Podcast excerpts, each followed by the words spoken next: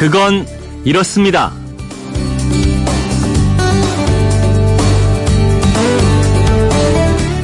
안녕하십니까, 오승훈입니다. 제25호 태풍 콩레이, 밤새 피해 없으셨는지 모르겠습니다. 가끔 효자 노릇도 하지만 큰 피해를 주는 자연현상이 태풍인데요. 왕의 청자라는 청취자 한 분이 이런 궁금증 질문을 보내주셨어요. 태풍은 왜 여름이 아닌 가을에 자주 오는지 그게 알고 싶습니다.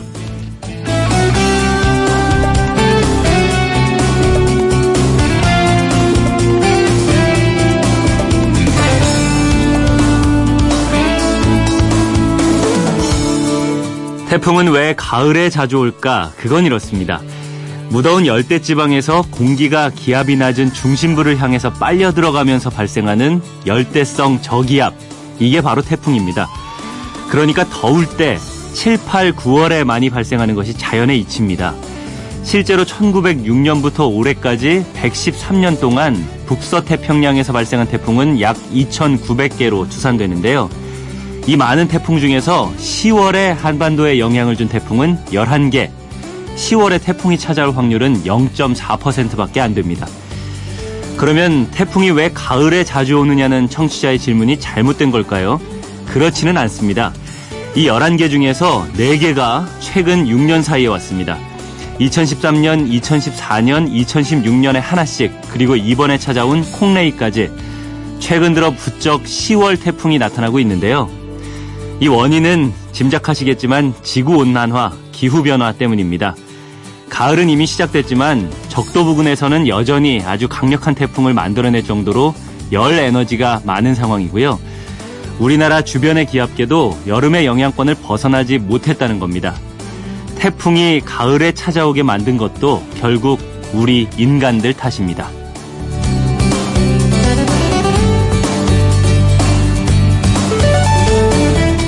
(목소리) 10월 6일 토요일 그건 이렇습니다. 오승훈입니다. 기후변화로 늦게 오는 게 태풍만이 아닙니다. 이 나무가 울긋불긋해지는 단풍 시기도 점점 늦어지고 있는데요. 토요일 첫 순서, 나무가 울창한 숲속으로 가보겠습니다.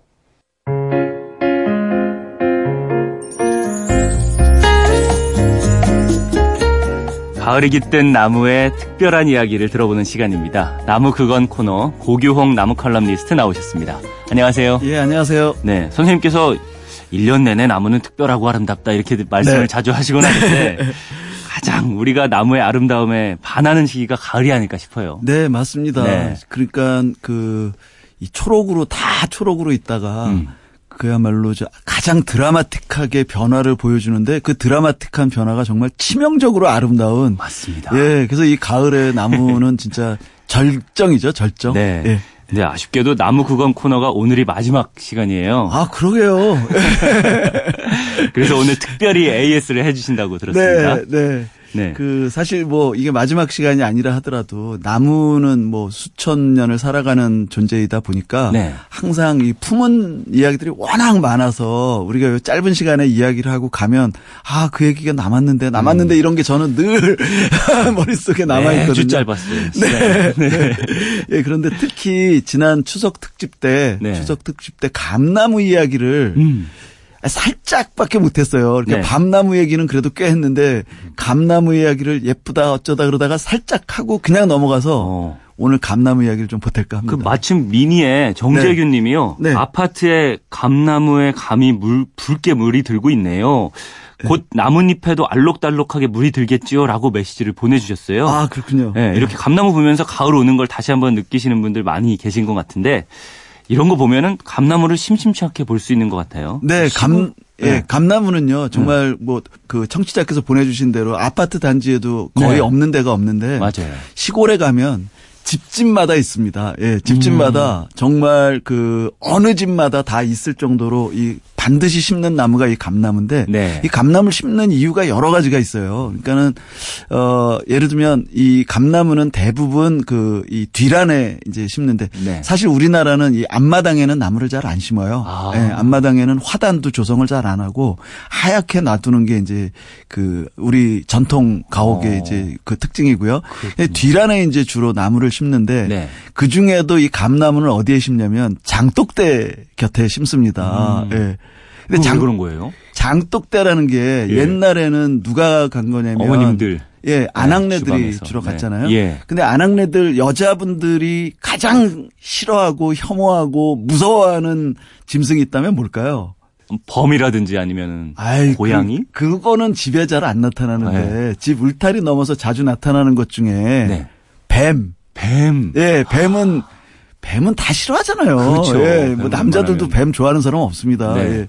근데 이제 그 갑자기 이제 장독에 된장을 뜨러 갔는데 갑자기 뱀이 확 나온다 그러면 너무 깜짝 놀라잖아요. 그렇죠. 예, 그런데 감나무의 냄새라든가 감나무의 향, 뭐 이 성분들이 네. 뱀이 싫어하는 걸 가지고 있다고 합니다. 아. 예. 그러니까 옛 어른들은 이 감나무를 한 그루 딱 심어 놓으면 이 아녀자들이 그 장독대에 드나들기 편하게 된다. 뭐 이러면서 뒤란에는 반드시 심어야 하는 나무 중에 하나로 감나무를 이제 심었다고 아. 합니다. 그래서. 그러다 보니까 감나무 없는 집이 없을 정도로 아주 흔하디 흔한 나무가 감나무입니다. 그래서 집집마다 있는 거군요. 네네네. 그리고 또 감나무는 사람의 발소리를 듣고 크는 나무다. 이런 얘기도 들어본 적 있어요? 네네. 이 뭐 감나무뿐만이 아니라 이제 농부들 얘기를 듣다 보면 그렇죠. 이제 저도 어릴 때 제 외할머니가 저 이 강화도에서 논농사 지으셨는데 예. 그때 제 어머니 할머니 어머님들이 하시는 말씀 들은 게 논밭의 알곡은 사람의 농부의 발소리를 들으면서 큰다. 뭐 이런 네. 얘기. 예. 이게 마찬가지로 감나무에도 그런 얘기가 있어요. 근데 이게 뭐냐면 예를 들면 감나무가 이제 그 집 뒤란에 다 있으니까 그 집에서 이제 감이 열리면 그 따서 먹잖아요, 우리가. 먹으려고 이제 또 심고 그렇죠. 그러는 건데 이제 그 집에 살던 사람이 그 집을 떠나서 빈 집이 되잖아요. 네. 빈 집이 되면 그 집에서 맺히는 이 감은 감이 제대로 열리지 않거나 열린다 하더라도 떫어서 못 먹는다.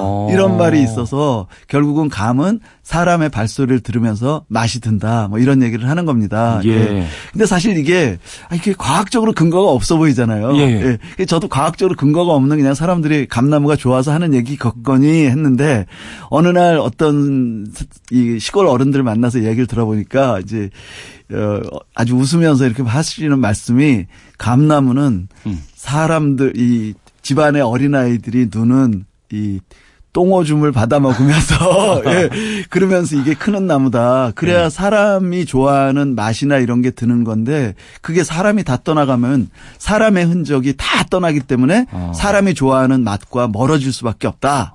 이러면서 이제 감나무는 사람 곁에 있어야 된다. 이런 얘기를 하시더라고요. 지금까지 어떤 열매를 맺는 이유 이런 것들을 설명해 주신 적이 많이 있었는데. 네, 가장 특이한가요? 아니, 좀 일맥상통하는 느낌이 있는 것 같아요. 아, 그렇죠. 네, 예, 예. 사람에게 먹기 좋은 음식을 만드는. 그렇죠. 예, 예.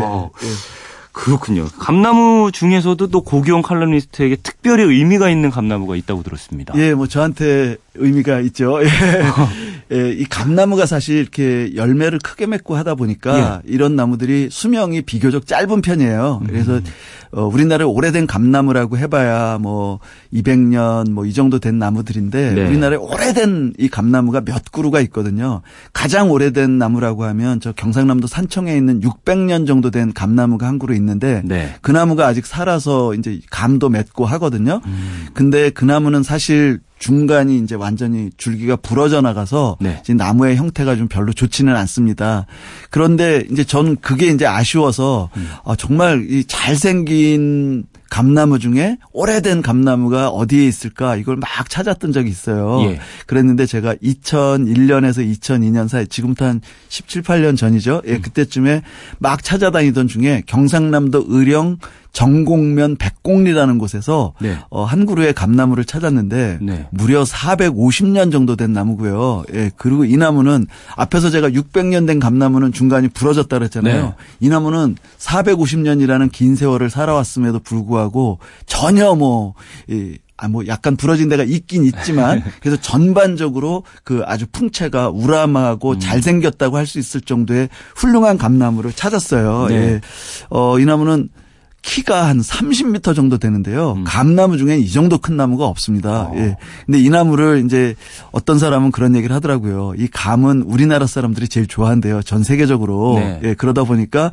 우리나라에서 귀하게 키우는 나무가 감나무이고 그래서 우리나라에서 가장 크고 가장 오래된 나무라면 전 세계에서 가장 크고 가장 오래된 나무일 가능성이 높다 이렇게 얘기를 하는데 감나무 중에서는 네, 네. 근데 제가 전 세계에 있는 감나무를 다 조사하지 못해서 맞다 이렇게 이제 응대하지는 못했지만 거의 맞을 공산이 큽니다.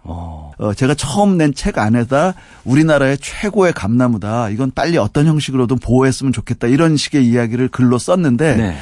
이 글을 누군가가 보시고 그러니까 이른바 저 프리랜서 다큐멘터리 PD 뭐 이런 분이 보셨어요. 보시고 저한테 연락을 하셔가지고 네. 이 나무를 1년 4계절을 촬영을 하겠다고 제안을 하셨어요. 오, 예. 사실은 이게 이제 여기서부터 이제 저한테 의미 있는 얘기가 나오는데 네. 이 TV 촬영을 하기 전에는 마을 분들이 이 나무를 베어내려고 했어요. 왜 베어내려고 했냐면 네, 이 감나무가 감이 안 열려서 완전히 못 쓰게 됐다. 그러니까 시골 어른들 생각에는 감은 무조건 감이 열려야 되거든요. 그렇죠. 근데 감이 안 열려요 이게. 그러니까 이걸 굳이 이제 해석을 하자면 네. 워낙 오래되다 보니까 생식 능력이 고갈된 거 아닌가 이렇게 해석할 수가 있거든요. 예. 이 나무가 오래되면 꽃도 안 피고 열매도 안 맺거든요. 대개의 경우. 그래서 이제 감이 안 열리니까 마을 분들은 이제 천대받던 나무인 거예요. 네.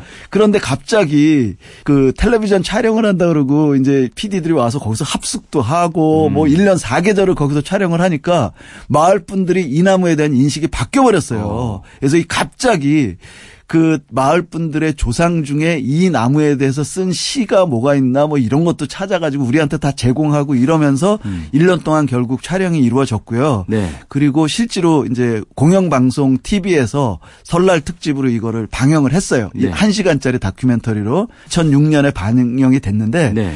그러고 난 다음에 마을 사람들의 인식도 바뀌고 의령군 전체의 인식도 바뀌고 하면서 이 나무가 마침내 천연기념물로 지정이 됐어요. 그리고 이제 문화재청에서 발간한 문화재 대관에도 보면 문화재 네. 대관이라고 부정기적으로 문화재들을 쭉 정리해내는 총람인데요. 이 책 안에도 보면 이 감나무는 우리나라에서 가장 큰 감나무인데 고규홍의 이 땅의 큰 나무라는 책을 통해서 세상에 알려지게 된 의미 있는 나무다. 이렇게 국가의 대한민국 정부의 공식 기록에 제가 이제 등장하는 그런 저한테 의미 있는 나무입니다. 네, 선생님이 아니었으면은 이제 지금 잘려 나갔을 뻔했는데 네. 천연 기념물로까지 네, 지정이 된 나무. 공치사지만 진짜 제가 아니었으면 배어냈을 수도 있습니다. 네. 네, 정말 야 지금까지 계속. 선생님하고 네. 얘기를 나누면서 아, 나무를 사랑하는 사람 이렇게 사랑하는 사람이 또 있을까 이런 생각은 많이 했는데 아, 고맙습니다. 나무를 지켜내시기까지 했다니까 네, 네, 네. 이런 사연을 듣고 보니까 또 지난 이야기를 나눴던 것들이 다 머리에 스치면서 마지막 시간이 훈훈하게 장식이 되는 것 같네요. 아쉬워요. 또 언젠가 또 뵐 날이 있겠죠. 네, 네. 네. 그럼 오늘은 백곡리 감나무에 대해서 이야기 나눠봤는데 오늘도 굉장히 마지막으로 즐거운 이야기를 나눠봤습니다. 지금까지 고규홍 나무 칼럼니스트와 함께했습니다. 감사합니다. 예, 고맙습니다.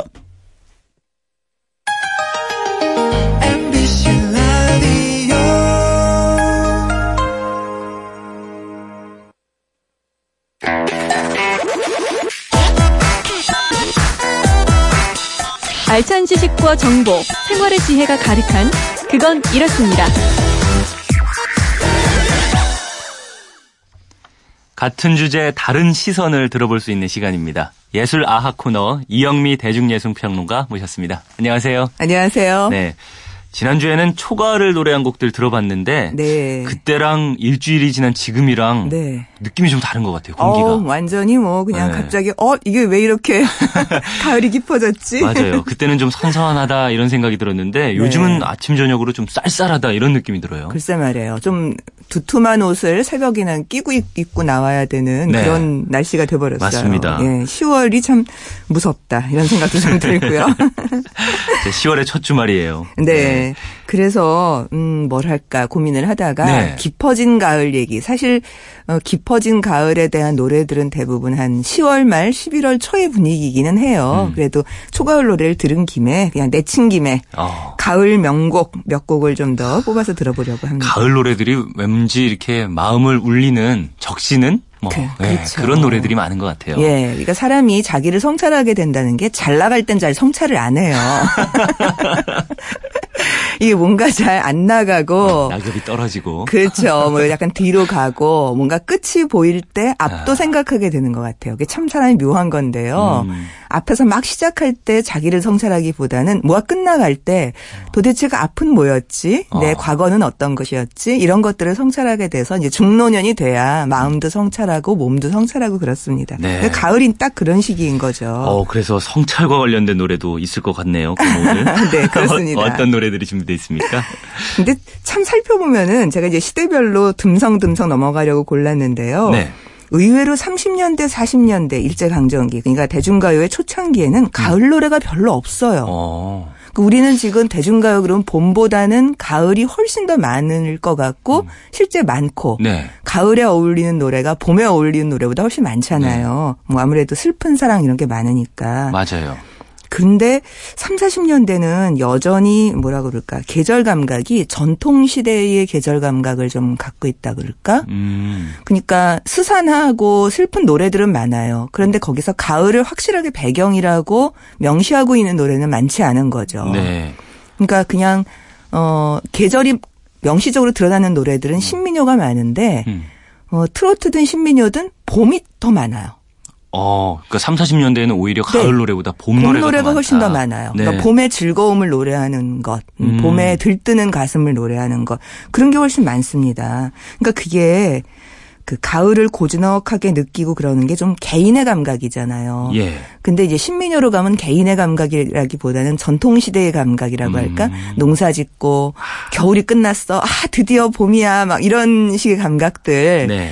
그런 게 좀 더 우세했던 것 같아요. 그래서 그야말로 도시화의 시대로 본격적으로 들어서게 되는 60, 70년대 이후가 되어야만 예. 가을 노래는 많아지는 경향을 보입니다. 그러면은 30년대, 40년대에도 가을 노래한 곡이 있어서 아마 있어요. 가지고 오셨겠죠? 네. 있기는 있어요. 정말 드물지만 드문 네. 명곡 하나가 있어서 골라왔습니다. 어떤 곡입니까? 이 노래를 제목만 들으시면 네. 사람들이 이게 무슨 노래인지 그래요. 제목은 너무 익숙한 제목이어서 짝사랑. 우린 짝사랑 그러면 뭐 주현미 짝사랑 생각나고 왜 그런지 가슴이 두근거려요. 이것도 짝사랑이에요 제목이. 그 노래도 70년대 포크였는데요. 네. 오늘 제가 들려드릴 노래는 고복수의 짝사랑인데 네.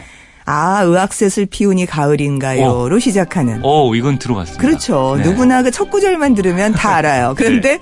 그게 제목이 짝사랑이라는 건 다 잊고 계시는 분들이 많습니다. 그렇군요. 그럼 먼저. 그 유명한 노래 듣겠습니다. 네, 듣고 오죠. 고복수의 짝사랑 듣겠습니다.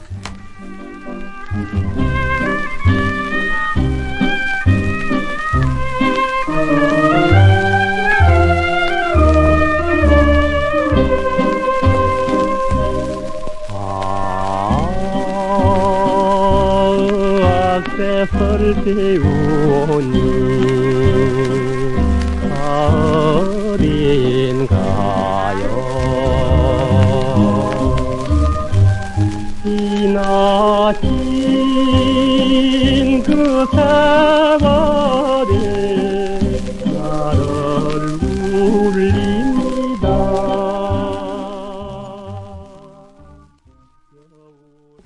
이거는 저도 따라 부를 수 있는 노래인데 앞부분은. 네. 그런데 30년대 노래라니 정말 놀랐는데요. 네, 놀랐죠. 네. 1937년 노래고요. 작곡가는 손목인. 그러니까 목포의 눈물, 타양살이 이런 명곡을 지으셨던 아주 초기에 잘 나가던 스타 작곡가였죠. 네. 당시 음대를 다니고 있었던 학생이었는데요. 네. 그 일본 유학을 가면서 그 당시 음악학교라고 그랬어요. 그러다가 중간에 와갖고 방학 동안에 쓱쓱 몇 곡 지었던 것이 대박이 터진 그런 경우였다고 하죠. 네, 부럽네요. 네. 작사가는 천여림 작사 이렇게 되어 있어요. 기록으로는. 네. 근데 이 천여림은 박영호라고 하는 극작가이자 작사가의 예명인데요. 사실 박영호는 작사가로서도 굉장히 의미 있는 사람이고 왜냐하면 일제강점기에 딱 두 명의 작사가를 꼽아라. 라고 얘기하면 그 둘 중에 하나예요. 네. 하나는 조명암. 근데 우리 둘 다 기억이 안 나는 이유는 둘 다 월북했어요. 그래서 사실 이게 박영호 작사 이렇게 기록이 만약에 음반에 남아 있었다면 60년대 이후에 금지가 됐을 거예요.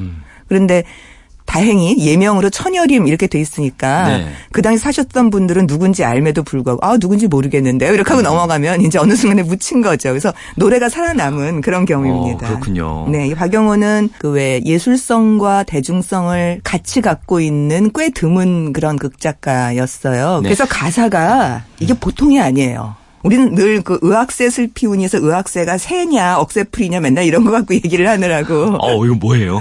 아직도 몰라요. 네, 억새설이 좀 더 많은 것 같고요. 근데 그렇구나. 그 후반부 부분을 보면 여울에 아롱젖은 이즈러진 조각달. 그러니까 여울은 개천이잖아요. 네. 그 개천 시냇물에 조각달이 이렇게 떨어져서 찌글찌글 흘러가는 모습이 찌글찌글찌글 이렇게 하면서 가고 있는 거예요. 네. 그 물에 비쳐서. 그런데 그 여울의 물이 강물도 출렁출렁 목이 맵니다. 그러니까 강물이 출렁거리는 것은 뭐 너무나 당연한 건데 그게 그 자기가 울음이 올라와서 목이 꺽꺽 메이는 것 같은 촉각적인 느낌하고 연결시켜요. 그래서 네. 시각과 청각과 촉각을 정말 고루 아주 짧은 절 안에서 만족시키고 있는. 이런 거를 이제 중학교 때 배운 바로는 공감각적 심상이다. 네, 맞습니다. 네, 맨날 왜 김광균에서만 얘기를 할 게 아니라 네. 공감각적인 표현들을 사실 이런 대중가요 가사에도 얘기할 수 있는데 우리 네. 그냥 지나가고 마는 거죠. 이 가을의 대표적인 모습을 네. 시로 쓰고 가사로 옮긴 것 같이. 그렇죠. 이 가사가 참 아름다운 곡인데. 그렇습니다. 30년대 가을 명곡 고복수의 짝사랑은 만나봤고요. 네. 다음은 또 어느 시대로 가볼까요? 1950년대로 가야 되겠습니다. 50년대에 어마어마하게 인기를 끌지는 않았습니다만 50년대에 만들어지고 정말 오랫동안 스테디셀러로 남았던 네. 그런 노래 하나 들려드리려고 하는데요. 이 노래도 들으시면 바로 그러고 아실 거예요. 네. 세월이 가면이라는 노래예요. 박인희 씨 목소리로 네. 많이 들으셨을 텐데 예. 아마 이 노래도 들으시면 아실 거예요. 왜냐하면 박인환의 그 유명한 시에다가 이제 곡을 붙인 거예요. 네. 처음엔 박인희 씨가 박인환의 시를 읊듯이 이렇게 가고 그리고 이제 중간부터 노래가 들어가는데 원래는 처음부터 노래가 있었어요. 그러니까 지어진 게 박인환이 그 당시에 그 문인이나 미술인들이 자주 모이는 동방살롱이라는 어떤 뭐 회관의 한 방이었었는데 이름을 그냥 동방살롱이라고 붙인 거예요. 네. 거기 모여서 맨날 문인들이 이제 죽치고 놀고 이제 그랬던 곳인데 네. 거기서 시인 박인환이 거의 낙서하듯이 스스스 글을 썼고 56년에 그리고 그 옆에 있었던 거의 만능 방송인, 언론인이자 방송 작가이자 뭐 하여튼 그런 분이에요. 극작가이자 그런 분인데 이진섭이라는 분이 거기다 쓱 곡을 붙였어요. 근데 그 옆에 있었던 가수 나애심. 그러니까 뭐 과거를 묻지 마세요. 미사의 종 이런 걸 불렀던 네. 가수이자 여자 배우인데요. 이게 악보를 보고서 하고서 이렇게 처음 초견을 한 거예요. 그러고서 야 이거 재밌다. 그러고서 이제 그러면은 술 마시러 가야 될 거 아닙니까. 그래서 명동의 어느 막걸리 집으로 몰려가서 그걸 막 흥얼을 하고 있는데 마침 옆에 지나가고 있었던 당시 네. 굉장히 유명한 테너 임만섭이라는 분이 계셨어요. 네. 그래서 이리 들어와 해가지고 거기서 그분이 처음으로 그 막걸리 집에서 다시 한번 노래를 그러니까 나의 심 이유는 노래를 부른 거예요. 그리고 그것을 보고서 이제 네. 거기 맨날 같이 몰려다니던 소설가 작가 김봉구라는 분이 그러니까 당시에 그분은 명동백작이라고 불리던 그런 분이었는데 그 이제 이 노래에다가 이건 거의 향송이다. 명동 향송이다. 이렇게 별명을 붙였습니다. 이게 시인이 시를 쓰고 방송인이 거기다가 곡을 붙이고 가수가 부르고 네. 테너가 같이 와서 같이 부르고 굉장히 작가가 제목을 지어주고 네, 굉장히 낭만적인 어떤 모습 같은 네. 게 보이잖아요. 그리고 얼마 지나지 않아서 56년 3월 20일에 박인환이 타계했어요. 그러니까 거의 마지막 작품쯤 되는 네. 그런 작품입니다. 음반칩은 처음에는 그 나애심이 했었는데요. 네. 그러다 70년대 초반에 박인희라고 하는 그 뚜아의 모아의 멤버였었던 여자 가수가 이거를 이제 음악 방송 같은 데서 심야 방송 같은 데서 시 읽고 노래 부르고 하다가 네. 이 노래를 다시 불러서 정말 박인환이 부활한 것처럼 70년대 초반에 다시 인기를 끌었습니다. 네, 그러면 박인희의 세월이 가면 듣고 오시죠. 그 눈동자 입술은 내 가슴에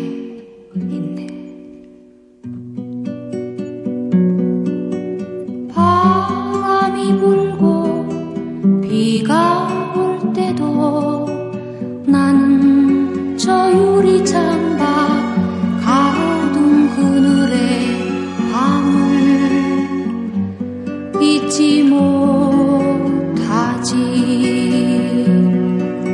사랑은 가도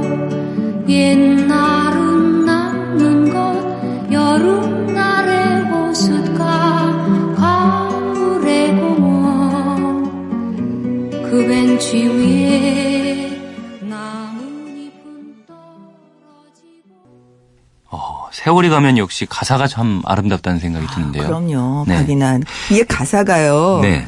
사랑은 가도 옛날은 남는 것. 다 이 가사에 이제 어느 순간에 꽂히죠.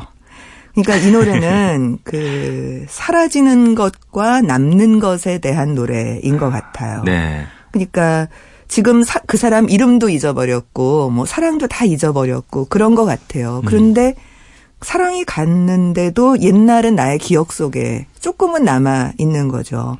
여기서 그러잖아요. 여름날의 호숫가, 가을의 공원, 벤치 위에 다 나뭇잎이 떨어지고 나뭇잎조차 다 썩어서 흩어져서 없어지는데도 불구하고 뭔가 서늘한 가슴에 뭔가가 남아있는 것.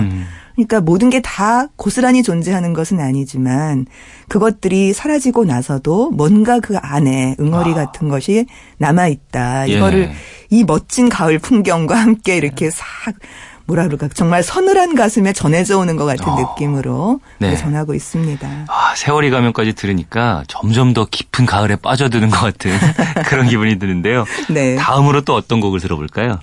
70년대로 가야 되겠습니다. 70년대 정말 애절한 사랑 노래, 가을 노래는 많아요. 그래서 굉장히 고르는 게 힘이 들었는데요. 네.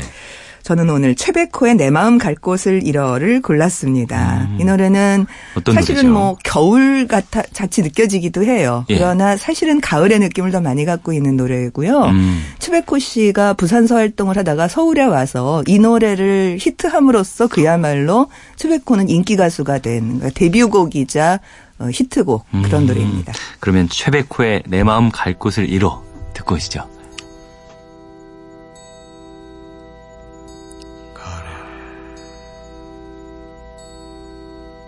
가을에 떠나지 말아요.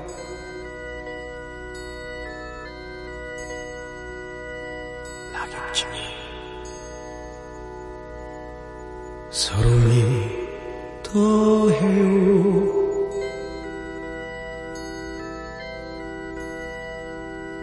차라리 하얀 겨울에 떠나요.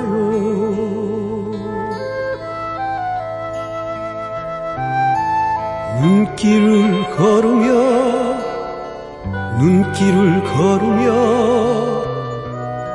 옛 일을 잊으리라. 가을이 점점 더 깊어져서 이제 겨울까지 오는 막 그렇죠. 초겨울에도 몰입한 그런 느낌이에요. 이거 아침에 이렇게 센티멘탈도 되나요? 오죽하면 가을에 떠나지 말라 그러겠어요. 차라리 겨울에 떠나라고. 네. 가을은 너무 가슴 아프니까. 그래서 이 최백호 씨 목소리가 약간 송창식을 그 당시에는 연상시켰어요. 송창식 영향 굉장히 많이 받은 목소리예요. 네. 본인이 어느 인터뷰에서도 그러더라고요. 제가 창식이 형 영향을 가장 많이 받았다. 그걸 따라 부르면서 가수가 됐다 이렇게 얘기를 하는데 네. 그래서 어느 날 보니까 송창식하고 굉장히 비슷한 목소리에 근데 더 센티멘탈하게 부르는 가수가 하나 나온 거예요. 그게 바로 이제 이 노래였다는 기억이 납니다. 네. 이게 높은 가을 하늘 보면서 감성에 젖기 좋은 그런 곡들 계속 듣고 계신데 네. 시대별로 명곡을 만나보고 있어요. 그렇습니다. 오늘 마지막으로 한 곡을 더 소개해 주시면 좋을 것 같습니다. 네, 여태까지 뭐 한참 센티멘탈 했으니까 네. 가을이 센티멘탈한 것만이 아니라 제가 말씀드리듯이 감성이 움직이면 성찰도 할 수 있는 거거든요. 그래서 저는 이 곡이 가을 노래선 정말 명곡 중에 명곡이라고 생각합니다. 윤도현이 부른 가을 우체국 앞에서라는 노래인데 굉장히 잘 알려진 노래죠. 네. 이 곡은 이등병의 편지를 지었던 김현성 작사 작곡의 노래고 네. 이 김현성과 윤도현은 파주에 있었던 포크그룹 종이연이라는 포크그룹에서 같이 활동을 했었어요. 네. 그리고 윤도현이 먼저 불렀는데 그때는 이제 뜨지 않았죠. 그러다가 윤도현 씨가 데뷔를 하면서 이 노래가 다시 이제 불려지게 됐고 가을이 되면 여기서 이제 우체국 앞에서 여러 가지 상념에 젖는 건데 네. 그 상념들이 한여름 소나기 한겨울에 모진 바람을 다 이기고 버텨온 나무나 풀들 하나까지 이제 그들이 다 죽어가는 거잖아요. 네. 혹은 이 모진 겨울을 나야 되는 거고 그걸 보면서 생명의 경외감이라고 할까 이런 것을 생각하는 그런 노래입니다. 네. 이 노래 윤도현의 가을 우체국 앞에서는 오늘 클로징 곡으로 들어볼까 합니다. 가을날에 듣기 좋은 명곡들 만나본 시간이었는데요.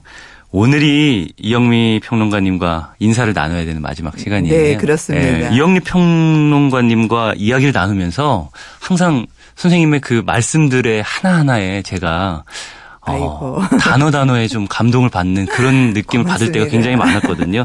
마지막 인사도 좀 듣고 싶다는 생각이 들어요. 그래서. 네. 그 제가 가을 우체국 앞에서 선택하는 게 참 잘한 것 같으네요. 왜냐하면 세상에 모든 게 끝이 있지만 그 끝 속에서 다시 처음 시작이 되고 네. 헤어지고 만나고 이런 섭리를 생각하게 해주는 그런 가을 노래거든요. 모든 게 끝나가는 것 같지만 사실은 끝은 끝이 아니기도 한 그리고 그렇게 끝과 시작을 계속 버텨낸 모든 존재들한테 감사하고 경외로움을 표현하는 그런 노래여서요.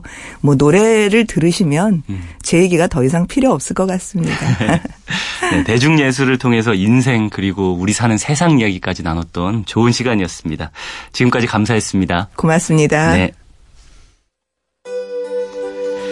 오늘 끝곡 윤도현의 가을 우체국 앞에서 보내드리면서 저는 일요일인 내일 10분 빠른 6시 5분에 찾아오겠습니다. 토요일 아침입니다. 편안한 하루 보내세요.